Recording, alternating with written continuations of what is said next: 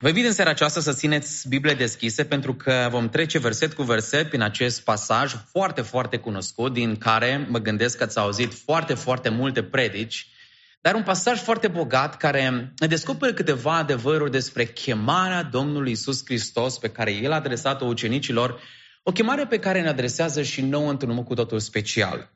Și cuvântul începe așa în versetul 13. Zice, în urmă, Isus s-a suit pe munte, a chemat la el pe cine a vrut și ei au venit la el. În pasajul pe care l-am citit, Domnul Isus Hristos pune bazele unei noi comunități de oameni. În pasajul acesta, Domnul Isus Hristos pornește o nouă mișcare. De fapt, El dă naștere unui nou popor în poporul Israel. Și cum o face? Alege 12 bărbați. Și numărul 12 nu este la întâmplare, fiindcă în cultura iudaică a secolului I, niciun evreu n-ar fi omis numărul 12. Pentru că poporul Israel l-a format din 12 seminții.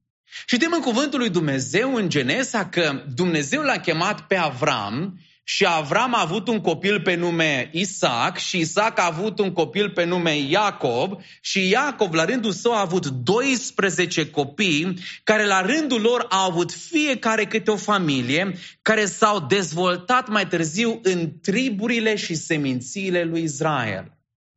Te uiți de-a lungul istoriei și descoperi că dintre cele 12, 10 seminții au fost împrăștiate Timp de șapte secole, după ce asirienii au invadat țara sfântă și au luat în captivitate o grămadă de oameni. Însă toată această perioadă când cele zece seminții erau pierdute și răsfirate în întreaga lume, se ridica câte un proroc din când în când și prorocea despre faptul că va veni o vreme în care Dumnezeu va restaura poporul său la gloria pe care a avut-o odată și vedeți, cu fiecare proroc care se ridica din când în când și le aducea aminte lucrul acesta, în inima fiecărui evreu exista tânjirea aceea să vină odată ziua în care Dumnezeu va restaura poporul său. Domnul Iisus Hristos cheamă la el 12 oameni, 12 bărbați. Și în momentul în care Domnul Iisus Hristos îi cheamă pe fiecare pe nume, Domnul împlinește prorocia aceasta. Încet, încet și pas cu pas, acești ucenici împlinesc prorocia pe care au făcut oamenii aceștia de-a lungul istoriei. Și foarte interesant, te uiți la acești 12 oameni simpli, 12 oameni normali, average people, care devin mai târziu ucenici și mai apoi apostoli, care devin temelia bisericii. 12 oameni simpli care devin apostoli, 12 oameni needucați, fără școală, dar care mai târziu devin sursa doctrinei bisericii. Și nu poți să nu te întrebi, cum au putut să ajungă 12 oameni, fără educație, fără PhD, fără școală, oameni cu influență și cu un impact atât de mare? Haideți să ne uităm în cuvântul lui Dumnezeu și să tragem câteva învățături din textul acesta pe care le avem în față despre chemarea pe care le-a făcut-o Domnul lor și pe care ne-a făcut-o și nouă. Iată ce zice cuvântul mai departe, versetul, uh, versetul uh, 13. În urmă Iisus s-a suit pe munte, a chemat la el pe cine a vrut și ei au venit la el. Dacă vrei să ții notițe în seara aceasta, primul gând pe care aș vrea să-l remarcăm din textul acesta este că cei 12 oameni au ajuns ucenici, au ajuns apostoli, fiindcă au fost chemați de Domnul Isus Hristos. Știți ce mi se pare interesant în pasajul acesta? Că Isus este cel care îi cheamă. Isus este cel care face invitația. Isus i-a ales. Și lucrul acesta este valabil pentru fiecare dintre noi. Vedeți, ucenicii nu și-au trimis CV-urile la Domnul. Domnul Iisus Hristos n-a deschis un interviu de angajare și a rugat ucenicii să-și trimită de resume și el să le analizeze și n-a deschis la concurs o poziție pentru care ucenicii să candideze și așa mai departe. Nu, Iisus i-a ales. și citești în Biblie și o să descoperi o grămadă de pasaje care sublinează aceeași idee și anume că Isus Hristos ne alege. Unul dintre pasaje este Ioan 15 și Domnul le spune așa ucenicilor, zice, nu voi m-ați ales pe mine, ci eu v-am ales pe voi și v-am numit să aduceți multă roadă. Acum, este adevărat că fiecare dintre noi trebuie să decidem să-L urmăm pe Domnul Isus Hristos, că, de fapt, și în pasajul acesta, dacă observați, ei au venit, ei au răspuns invitației Domnului Isus Hristos, dar vedeți, fiecare ucenic este invitat personal și individual de către Domnul. Isus zice s-a dus pe munte și atenție, a chemat la el pe cei pe care i-a vrut el. Observație foarte interesantă. Am căutat să văd ce motiv a avut Domnul să aleagă pe aceștia 12. Și am descoperit că nu există niciun alt motiv decât acela că el a vrut să aleagă pe aceștia 12. Isus a chemat la sine, în grupul său de ucenici, pe cine a vrut el. Și, dragii mei, adevărul este că membralitatea în familia lui Hristos este pe baza alegerii suverane a lui Dumnezeu. Isus Hristos a chemat pe cine a vrut, dragii mei, și oamenii aceștia, după ce au primit chemarea, au răspuns în mod pozitiv Domnului Isus Hristos și au venit de bunăvoie.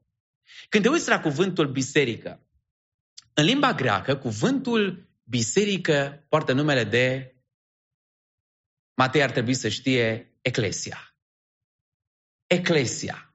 Și cuvântul Eclesia este format din doi termeni un prefix și o rădăcină. Prefixul este ec sau ex. Și ex înseamnă, foarte simplu, dacă vrei să cauți ieșirea din orice building, caută semnul acela deasupra oricărei uși. Exit. Corect. Exit, adică ieșire. Și ăsta e prefixul, iar rădăcina este coleo. Și orice american ar trebui să știe că de acolo ne vine cuvântul to call, adică a chema. Deci cuvântul eclesia sau biserică înseamnă un grup de oameni care au fost chemați unde? Afară, să iasă. Un grup de oameni care au fost chemați de Dumnezeu să iasă din lumea aceasta și să vină în împărăția Lui, în familia Lui. În alte cuvinte, asta formează Biserica lui Hristos, toți cei care au fost chemați de către Domnul Isus Hristos. Deci El are inițiativa aceasta. Și, dragii mei, aș vrea să medităm în seara aceasta puțin la acest adevăr. Vă dați seama cât de important este faptul că dacă eu și cu dumneavoastră, tu și cu mine suntem în seara aceasta aici, se datorează faptului că Domnul Isus Hristos ne-a vrut aici. Că El m-a vrut și te-a vrut în familia Lui. Că El te-a vrut în poporul Său. El te-a vrut în acțiunea sa. Înțelegeți cât de important e locul acesta? Că Dumnezeu s-a uitat peste întreaga populație a lumii de 7,6 miliarde de oameni și a zis tu, tu, tu, tu și tu veniți după mine. Vă dați seama ce har este să, să te aleagă Dumnezeu, să se uite la tine și să-ți ofere harul acesta, dragii mei. Vă dați seama ce har este că Dumnezeu ne-a căutat, ne-a urmărit, ne-a chemat și ne-a vrut în familia Lui? Slavă Domnului pentru locul acesta! Dragii mei, problema este Chiar dacă Dumnezeu ne cheamă, problema este că mulți dintre noi suntem oameni cu inima împărțită. Mulți dintre noi am venit la Domnul, ne-am oferit viața, însă am oferit câteva părți importante din inima noastră, dar sunt anumite părți din viața noastră pe care nu le-am dat Domnului și le ținem încă pentru noi. Sunt anumite unghiere ale vieții pe care le-am păstrat pentru noi. Și, dragii mei, uh, asta e o mare problemă. Pentru că creștinismul acesta de gen cameleon, și anume creștini care sunt împărțiți în două sau pe jumătate, care se adaptează și la viața de credință și la viața din lume, care când vin în biserică arată foarte bine ca și oameni din biserică, când merg în lume arată foarte bine ca și oameni care arată din lume, creștinismul acesta gen cameleon este foarte periculos pentru cei care nu și-au oferit viața Domnului Isus Hristos. Pentru că Isus Hristos așteaptă ca odată ce ne-a făcut invitația, să răspundem invitației Lui 100%. Dumnezeu nu vrea să păstrăm anumite unghiere ale vieților noastre în întuneric, anumiți closet ascunse și încă blocate și, și, și acoperite. Nu, ci Dumnezeu vrea că atunci când îmi deschid inima și răspund invitației sale să ofer tot ce este în viața mea. În Marcu, capitolul 8, Iisus Hristos spune, oricine vrea să vină după mine să se lepe de sine, să-și ia crucea și să mă urmeze. Deci vreau să spun în seara aceasta, dacă Dumnezeu te-a chemat, dacă ai auzit chemarea aceasta, dacă am auzit chemarea aceasta și am răspuns doar parțial, Iisus Hristos, ascultă, invitația asta este pentru oricine. Iisus Hristos așteaptă să o rup cu păcatul și apoi să-L invit în viața mea, în toate ungherele vieții mele, ca El să aducă lumină. Doamne, fă lucrul acesta în viața noastră în seara aceasta. Cuvântul merge mai departe și zice, a rânduit dintre ei 12. Care e motivul? Țineți Biblie deschise. 1. Ca să-i aibă cu sine și să-i trimită să provăduiască. 3. Le-a dat putere să vindece bolile și să scoată dracii. Și acum, dacă vă luați notițe, aș vrea să punctez al doilea adevăr din seara aceasta, și anume, cei 12 oameni, cei 12 oameni cât se poate de normal, au devenit ucenicii Domnului, mai apoi apostoli, fiindcă au primit un cel nou. Țelul pe care Domnul Iisus Hristos l-a dat este unul dublu. Și care este acesta? Urmăriți împreună cu mine. Unu zice cuvântul. Ca să îi aibă cu sine și doi, ca să îi trimită. Deci două țeluri. Și hai să studiem îndeaproape, să ne uităm la fiecare dintre aceste motive pentru care Domnul Isus Hristos i-a chemat pe ucenicii săi. Zice, mai întâi, casă, i-a chemat ca să-i aibă cu sine. Acum, ucenic înseamnă învățăcel. Ucenicul este acel om, acea persoană care învață o cale, care învață o meserie, care învață o, o învățătură, care învață un anumit stil de viață. Și învățăcel, în primul rând, înseamnă o persoană care se pune sub autoritatea unui rabin. În secolul I, erau mulți care își căutau rabini. Și dacă îți căutai un rabin, un învățător, te puneai sub autoritatea lui și din momentul acela mergeai cu rabinul, discutai cu rabinul, mâncai cu rabinul, dormeai lângă rabin, lucrai alături de rabin, erai 24-7 lângă rabinul acela ca să absorbi cât mai mult din viața și din învățătura lui. Asta însemna în secolul I să devii un ucenic al, al, al acelui rabin. Însă, dragii mei, aș vrea să înțelegem în seara aceasta că de multe ori noi pierdem din vedere acest aspect. Ce înseamnă să fii ucenic al Domnului Isus Hristos? Noi ne imaginăm că a fi ucenic al Domnului Isus Hristos, în primul rând, înseamnă a face o grămadă de lucruri pentru împărăția lui Dumnezeu. Dragii mei, în primul rând, responsabilitatea numărul unu a noastră ca și ucenici al lui Isus Hristos este să fim cu El. Ucenicia înseamnă, în primul rând, o persoană și mai apoi o învățătură. Ucenicia înseamnă, în primul rând, o relație. Ucenicia înseamnă o relație cu o persoană și mai apoi o slujire pentru acea persoană. Înseamnă a fi împreună cu El. În alte cuvinte, când Dumnezeu mă cheamă, când Dumnezeu te cheamă să fiu un ucenic al Lui, Dumnezeu mă cheamă la o viață împreună cu El. Și, dragii mei, ar vrea să punctez cât se poate de clar. A fi cu Domnul Isus Hristos nu înseamnă a fi doar peste weekend la Biserică New Life. Doar duminică dimineața și seara. Cine crede că la asta se rezumă ucenicia, greșește amanic. Vreau să vă spun, dragii mei, că casa noastră este la fel de importantă ca și casa aceasta.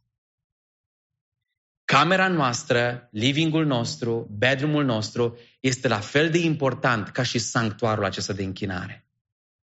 Computerul nostru de acasă este la fel de important ca și computerul de acolo care transmite cuvântul lui Dumnezeu.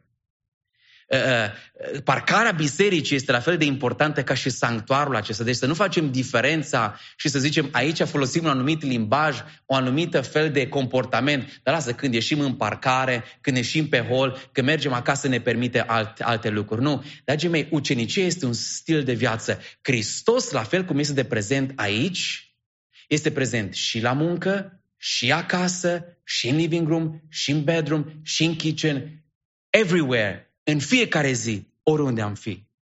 Deci e important să, să, să înțelegem lucrul acesta, că nu există această, această distinție, dragii mei. A sluji pe Iisus Hristos înseamnă, înainte de a face toate aceste lucrări pentru El, înseamnă a-L cunoaște pe Domnul Iisus Hristos. Și, dragii mei, adevărul este că de multe ori suntem ocupați, suntem prinși cu viața aceasta Atât de ocupați suntem și, dragii mei, de cele mai multe ori, hai să recunoaștem, lucrurile în care suntem prinși sunt lucruri bune, nobile.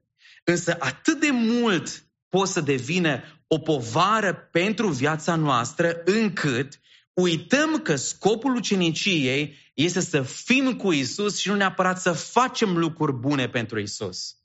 Interesant că atunci când te uiți în cuvântul lui Dumnezeu, descoperi că încă de la început Dumnezeu a vrut o relație cu noi. Înainte de a sluji pe Domnul, Dumnezeu a vrut o relație cu noi. Ascultați-mă ce zice cuvântul. Zice, știți care este cea mai importantă poruncă? Întreabă cineva pe Hristos, care is, what's the most important uh, law? Și zice Domnul Iisus Hristos este să-L iubești pe Domnul Dumnezeul tău. Nu să lucrezi pentru El în primul rând, ci să-L iubești pe Domnul Dumnezeul tău. Și, dragii mei, adevărul este că farisei au căzut aici. Ei au crezut că a face pentru Dumnezeu e mai important decât a-L cunoaște pe Dumnezeu. Așa legați au fost de litera legii, să țină legea încât au pierdut esența legii și mulți dintre noi, mulți dintre ei au căzut la capitolul acesta. Creștinismul, dragii mei, nu se rezumă doar a fi în casa lui Dumnezeu, doar a veni în casa lui Dumnezeu, cu toate că venitul la casa lui Dumnezeu este un semn al relației bune cu Dumnezeu. Nu mă înțelegeți greșit. Cine este într-o relație cu Domnul caută părtășia cu frații, dar trebuie să înțelegem că Dumnezeu în primul rând vrea o relație cu El prin Domnul Isus Hristos cel viu. Și orice relație este bazată pe două lucruri. Unu, angajament și timp. Câți dintre dumneavoastră care sunteți căsătoriți știți bine că o relație de familie cu soțul sau cu soția nu se întreține doar cu cadouri. Nu se întreține doar cu servicii. Nu se întreține doar cu anumite lucruri pentru care le fac pentru partenerul meu. Dacă nu petrecem timp cu partenerul de viață, cadourile și serviciile nu sunt suficiente. Trebuie să investim timp. Și, dragii mei, mulți cădem în capcana aceasta din dorința de a susține financiar și a oferi financiar tot ce putem familiilor noastre, lucrăm zile, săptămâni, luni și petrecem foarte puțin și toate lucrurile astea sunt bune, sunt nobile. Deci un lucru nobil să petreci, să, să oferi bani, să oferi finanțe, să pui, să pui pâinea pe masă, însă la un moment dat uităm că petrecând puțin timp cu familia asta nu face altceva decât să erodeze o relație sănătoasă cu familie. De multe ori mi se întâmplă și mie.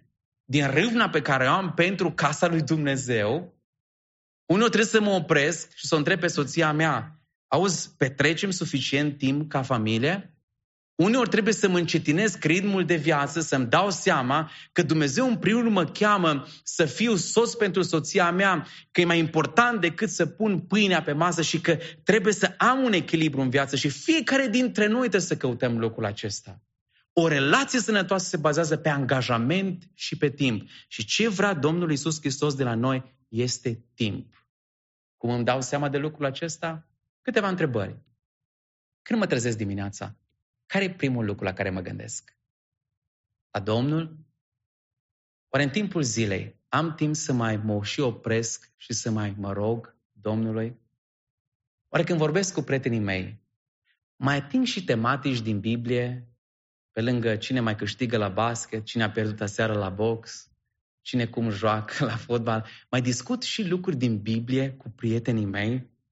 Când slujesc, o fac pentru Hristos și împreună cu Hristos. Sunt eu conștient că alături de mine este Domnul Isus Hristos?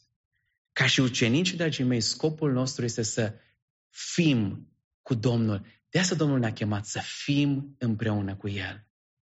Dar Domnul merge mai departe și zice, al doilea scop, la fel de important ca și primul, este să fim trimiși. Zice, i-a chemat unul ca să-i aibă cu sine și doi, zice, ca să îi trimită. Deci, mei, noi ca și ucenici suntem chemați și doi apoi suntem trimiși. Ca și ucenici suntem chemați de El și apoi suntem trimiși. Și motivul pentru care Hristos ne cheamă să facem parte din familia Lui, din această nouă comunitate, este ca să, dragii mei, să fim alături de El în misiunea Lui de a duce Evanghelia în toată lumea. Previți versetul 14, zice, să propovăduiască și le-a dat putere să vindece ce? Bolile și să scoată traci. Acum, dragii mei, când Domnul Iisus Hristos se-a trimis să prăvăduiască, nu vă gândiți că Domnul le-a zis, Domnul a avut în vedere paradigma aceasta americană. Știți că noi în paradigma americană, noi imaginăm prăvăduire înseamnă scenă, înseamnă avon, înseamnă microfon, înseamnă platformă și atunci poți să predici. În biserica primară n-aveau nici microfoane, nici anvoane, nici scenă, nici platforme, și în biserica primară, când Domnul a spus, mergeți să prăvăduiți, lucrurile stăteau total diferit. Știți, m-am gândit la ideea aceasta pentru că în urmă cu câteva zile cineva mi-a pus o întrebare, zice, frate Sami, care e părerea ta despre surorile și predicarea în biserici? Crezi că e un lucru bun? Crezi că e un lucru rău? Și am zis, eu cred că e un lucru bun. Surorile ar trebui să fie predicatorițe, să predice în contextul și în cadrul pe care îl trasează Sfânta Scriptură. Deci în contextul bisericii locale, să dea Domnul ca toate surorile să fie predicatorițe, dacă există cuvântul acesta, și propovăduitoare ale cuvântului Dumnezeu. Însă ce înseamnă a predica? Vedeți, interesant, în textul original, a predica înseamnă a spune cuiva vestea bună. Ca să predici, n-ai nevoie de o platformă. N-ai nevoie de un microfon. N-ai nevoie de un amvon ca să predici. Ca să predic, trebuie să înțeleg locul în care Dumnezeu m-a pus și să înțeleg care e platforma pe care Dumnezeu mi-a dat-o. Pentru unii dintre noi, platforma este locul de muncă. Și Dumnezeu m-a pus acolo locul de muncă și aia platforma mea, ascult în fiecare zi ce discută colegii mei și în momentul oportun când mă întreabă să le spun adevărul. Pentru că dacă eu cred adevărul, o să le spun într-o bună zi adevărul.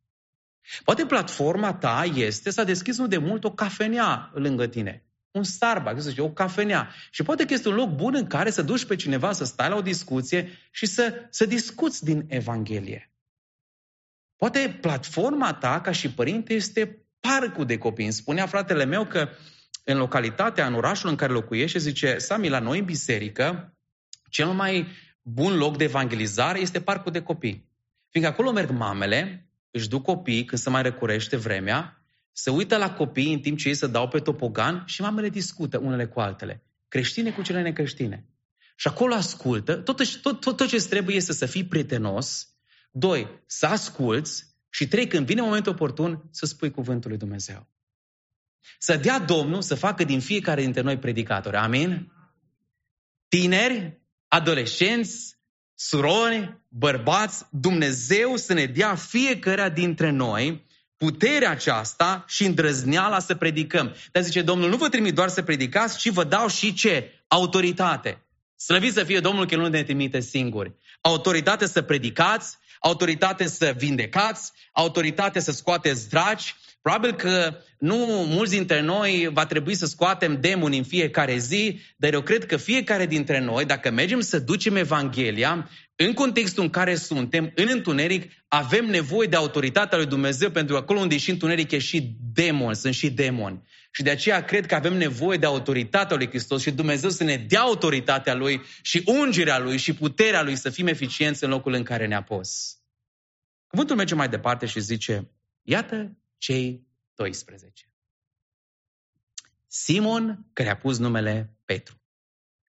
Iacov, fiul lui Zebedei, Ioan, fratele lui Iacov, care le-a pus numele Boanerges, care tălmăcit înseamnă fiind tunericului, tunetului, Andrei, Filip, Bartolomeu, Matei, Toma, Iacov, fiul lui Alfeu, Tadeu, Simon Cananitul sau Zelotul și Iuda Iscarioteanul care l-a vândut pe Domnul Isus Hristos. Dacă vrei să-ți notezi în seara aceasta un alt gând legat de chemarea acestor oameni, este faptul că cei 12 oameni simpli au ajuns ucenici și mai apostoli pentru că Domnul le-a dat o identitate nouă. E foarte interesant grupul acesta itinerant pe care l-a ales Domnul Isus Hristos. Bărbații aceștia nu sunt oameni la care te aștepta. Atunci când vorbești despre o nouă mișcare care să cuprindă întreaga lume. Nu știu dumneavoastră dacă eu aș fi fost în locul Domnului Isus Hristos să pornesc o grupare care să miște, să schimbe cursul umanității, cred că aș fi ales pe cei mai deștepți, pe cei mai pregătiți oratoricește vorbind, uh, pe cei mai pregătiți, cei mai excepționali, în niciun caz nu i-aș fi ales pe aceștia 12. Hai să vedem cine erau acești 12 din grupul Domnului Isus Hristos. Simon. Cuvântul zice Simon, care a pus numele și Petru. Deci cap de listă, Simon. Cine a fost Simon? Profesie pescar. Și cuvântul lui Dumnezeu ne spune în toate cele patru evanghelii că două lucruri știm despre Simon, că era un bărbat încăpățânat și doi necioplit. Acum vă întreb eu în seara aceasta, dacă ai fi Isus, alege în grupul tău de ucenici un bărbat care îți va întoarce spatele, care se va lepăda de tine, care nu poate să-și controleze gura, care vine și îți dă sfaturi, care doarme în timpul rugăciunii, nu că la somnul, și care, atunci când e sub presiune, tai urechea la oameni. Ai copta un astfel de om dacă ai vrea să faci o mișcare care să cuprindă întreaga, întreaga umanitate. Eu nu, dar Domnul Isus Hristos l-a ales. Al doilea, Iacov, fiul lui Zebedei și Ioan, fratele lui Iacov, cărora le-a pus numele Boanerges, care tălmăcit înseamnă fiii tunetului. Cei doi bărbați sunt numiți fiii tunetului, fiindcă aveau temperamente violente. La un moment dat, Iisus Hristos merge cu ucenicii, trec printr-un oraș samaritean și oamenii din orașul acela îi spun Domnului Iisus Hristos, te rugăm, părăsește orașul nostru. Iar cei doi merg la Domnul Iisus și spun, Doamne, putem să ne rugăm să cadă foc din cer, să terminăm, să dăm foc la orașul acesta, dacă se poate.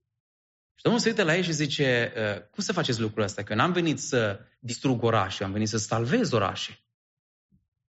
Ce credeți? Aud ei că alți ucenici, care nu erau parte din grupul lor, scoteau și ei dragi.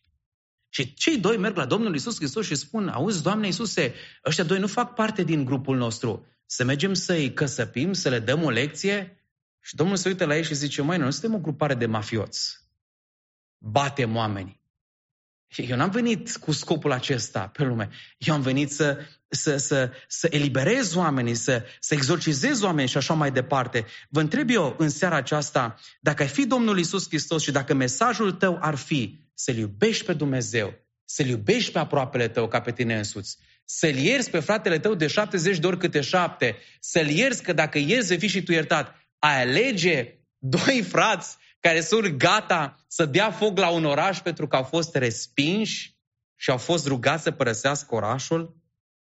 Mai apoi avem pe versetul 18, Andrei, Filip, Bartolomeu, Matei, cunoscut și numele de Levi. Vă mai aduceți aminte cine a fost Levi? Levi a fost de profesie vameș. Matei și-a trădat poporul pentru că el lucra pentru romani. Opresiunea romană. El ajuta romanii care efectiv storcea poporul de bani prin taxe. Matei era un trădător. Acum vreau să vă întreb, dacă ar fi să pornești o mișcare la nivel mondial, ai începe cu un angajat al ARS-ului? Acum n-am nimic cu frații care lucrează, cu oamenii care lucrează la ARS, dar totuși omul acesta era un trădător de țară. Eu, poate că nu l-aș fi ales, dar Domnul Isus Hristos l-a ales. Mai apoi l-ai pe Toma, cunoscut și Toma necădinciosul. Dacă ai fi să deschizi o, o, o, o mișcare care e cunoscută prin credința ei, a alege în grupul tău un om care a cărui porecl a rămas de-a lungul istoriei Toma necădiciosul și apoi Simon Zelotul. Ce era cu Simon Zelotul? Vedeți, zelotul nu vine de la zel. Zeloții erau o grupare de luptători pentru eliberarea poporului Israel. Erau niște evrei naționaliști, ultranaționaliști. Erau mercenari. Erau oameni care locuiau numai în grote și care, cu proximă ocazie, când se putea, înjungheau romani sau oficialii romani care erau în poziție de conducere. Scopul lor, al zeloților, era să răstoarne autoritatea romană prin vărsare de sânge. Acum vă întreb, dacă ai vrea să pornești o grupare mondială, al cărei mesaj de bază să fie iubiți-vă unii pe alții, ai alege un mercenar, un om care ucide cu sânge rece. Eu n-aș alege, dar Domnul Iisus Hristos l-a ales. Și te uiți la grupul acesta și zici, Doamne, ce grup neobișnuit de oameni ți ales? Pescari, vameși, teroriști, trădători și cu toate acestea, atât de mare a fost impactul acestor oameni asupra creștinilor și bisericii, încât acești 12 oameni a influențat până și cultura. Știați că există un oraș în lumea aceasta care poartă numele uneia dintre ucenici? Sankt Petersburg? Știați că în America Latină sunt cel puțin 150 de localități care poartă numele de Santiago, adică Sfântul Iacob? Știați că sunt zeci de spitale și școli și colegii care poartă numele lui Ioan, Andrei, Petru, Iacov? Ba avem chiar și sărbători onomastice în România? Știați că în România avem o zi de onomastică, Sfântul Andrei, care este foarte aproape de ziua națională sau cât de aproape de importantă ca ziua națională a României? Nu poți să nu te întrebi cum, domnule, din acești 12 oameni atât de obișnuiți, cum au putut oamenii aceștia să ajungă aici? Ce a găsit Dumnezeu în ei atât de, de folositor încât să-i facă cu atât de mare impact încât să schimbe soarta omenirii, să influențeze Europa și America și multe părți din lumea aceasta. Vrei să știi care e adevărul? Dumnezeu n-a găsit nimic mai important decât a găsit în mine și în tine. Nimic mai important. Și Domnul Isus Hristos, după ce i-a chemat, după ce le-a dat un cel, Domnul Isus Hristos le-a schimbat identitatea și oamenii aceștia sub călăuzirea lui Isus Hristos au fost schimbați, au fost transformați și că așa cum Dumnezeu i-a schimbat pe ei, Dumnezeu poate să ne schimbe pe fiecare dintre noi. Uitați-vă ce zice cuvântul 1 Corinteni 1 cu 26. Rog pe frații care sunt acolo la media să, să pună textul acesta. Ascultați ce zice ce patru, ce zice pe Pavel. De pildă, fraților, uitați-vă la voi care ați fost chemați. Printre voi nu sunt mulți înțelepți în felul lumii, nici mulți puternici, nici mulți de neam ales, dar Dumnezeu a ales lucrurile nebune a lumii ca să facă de rușine pe cele înțelepte. Dumnezeu a ales lucrurile slabe ale lumii ca să facă de rușine pe cele tare. Și Dumnezeu a ales lucrurile josnice ale lumii și lucrurile disprețuite, bancă lucrurile care nu sunt ca să nimicească pe cele ce sunt. Pentru ca nimeni să nu se laude înaintea lui Dumnezeu. Și voi, prin El, sunteți în Hristos Isus. El a fost făcut de Dumnezeu pentru noi înțelepciune, neprihănire, sfințire și răscumpărare, pentru ca după cum este scris, cine se laudă, să se laude doar în Domnul. Amin. Asta e mărturia bisericii. Asta e mărturia ucenicilor. Și, dragii mei, asta e și mărturia mea. Pentru cei care nu știți, provin din Sebiș, județul Arad. Când mă întreabă lumea de unde ești și le spun Sebiș, aproape de fiecare dată mă întreabă Sebeș Alba, vă dați seama ce cunoscut este Sebiș, județul Arad. Pentru cine nu știe, le spun, ați auzit de stațiunea Moneasa, faimoasă stațiune Moneasa, cu marmură roșie, cu unde merg oamenii pentru recuperare. Da, știm. Zic, ei, cum mergi spre Moneasa, întâlnești orașul Sebiș. De acolo sunt eu. Am născut într-o familie de oameni simpli, și modești, dar temători de Dumnezeu, care întotdeauna m-au încurajat să merg la biserică. Mie și fratelui meu mi-au spus, Sami și Alex, două lucruri, școală și biserică. Am ajuns în București, capitala României, și am fost copleșit de orașul acesta mare, eu venind din orășelul meu, Sebiș. Am ajuns acolo și mă gândeam ce șanse am eu copil de țară, copil crescut într-o biserică de țară, cot la cot cu acești studenți care vin din biserici mari de oraș. Și mă întreb într-o seară ca și aceasta, cum de-am ajuns eu pastor la Biserica Providența din București? Și cum am ajuns eu pastor la Biserica New Life din Glendale? Știți care e răspunsul? Datorită lui Isus. Cum au ajuns cei 12 oameni average, ordinary, failures, nobodies, anybody's, cum au ajuns oameni care să schimbe cursul istoriei datorită lui Isus?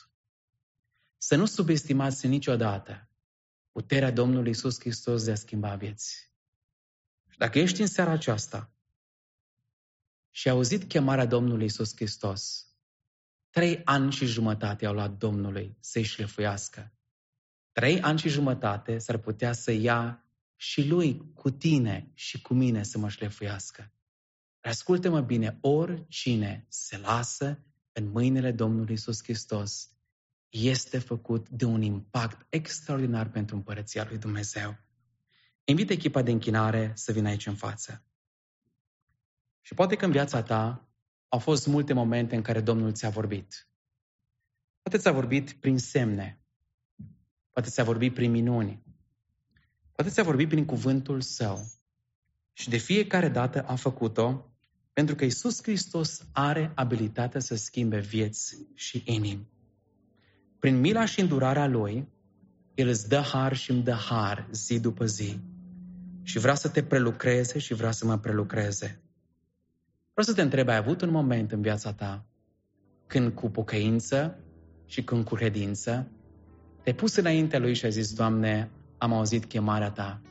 Vreau și eu să fac parte din familia Ta, din comunitatea Ta, din națiunea Ta. Am auzit chemarea aceasta să ies afară. Vreau să fac și eu pasul să fiu parte din familia ta. Poate că ești parte din familia lui, ai început să fii sub călăuzirea lui, sub mentorarea lui, dar poate că, eu să știu, ți-ai împietrit inima sau mi-am împietrit inima. Ce ar fi ca în seara aceasta, dacă din nou Domnul ți-a vorbit și ți-a dus aminte că cei pe care îl folosește ei, el sunt oameni chemați de el, sunt oameni care primesc un cel, sunt oameni care au o identitate schimbată, să-i spui, Doamne, curățește-mă ochii și ajută-mă să văd clar care este țelul meu, care este identitatea mea și împreună cu biserica ta răscumpărată, Doamne, vreau să cuceresc lumea, vreau să fiu de impact, vreau să înțeleg care e platforma mea și locul în care Tu m-ai chemat.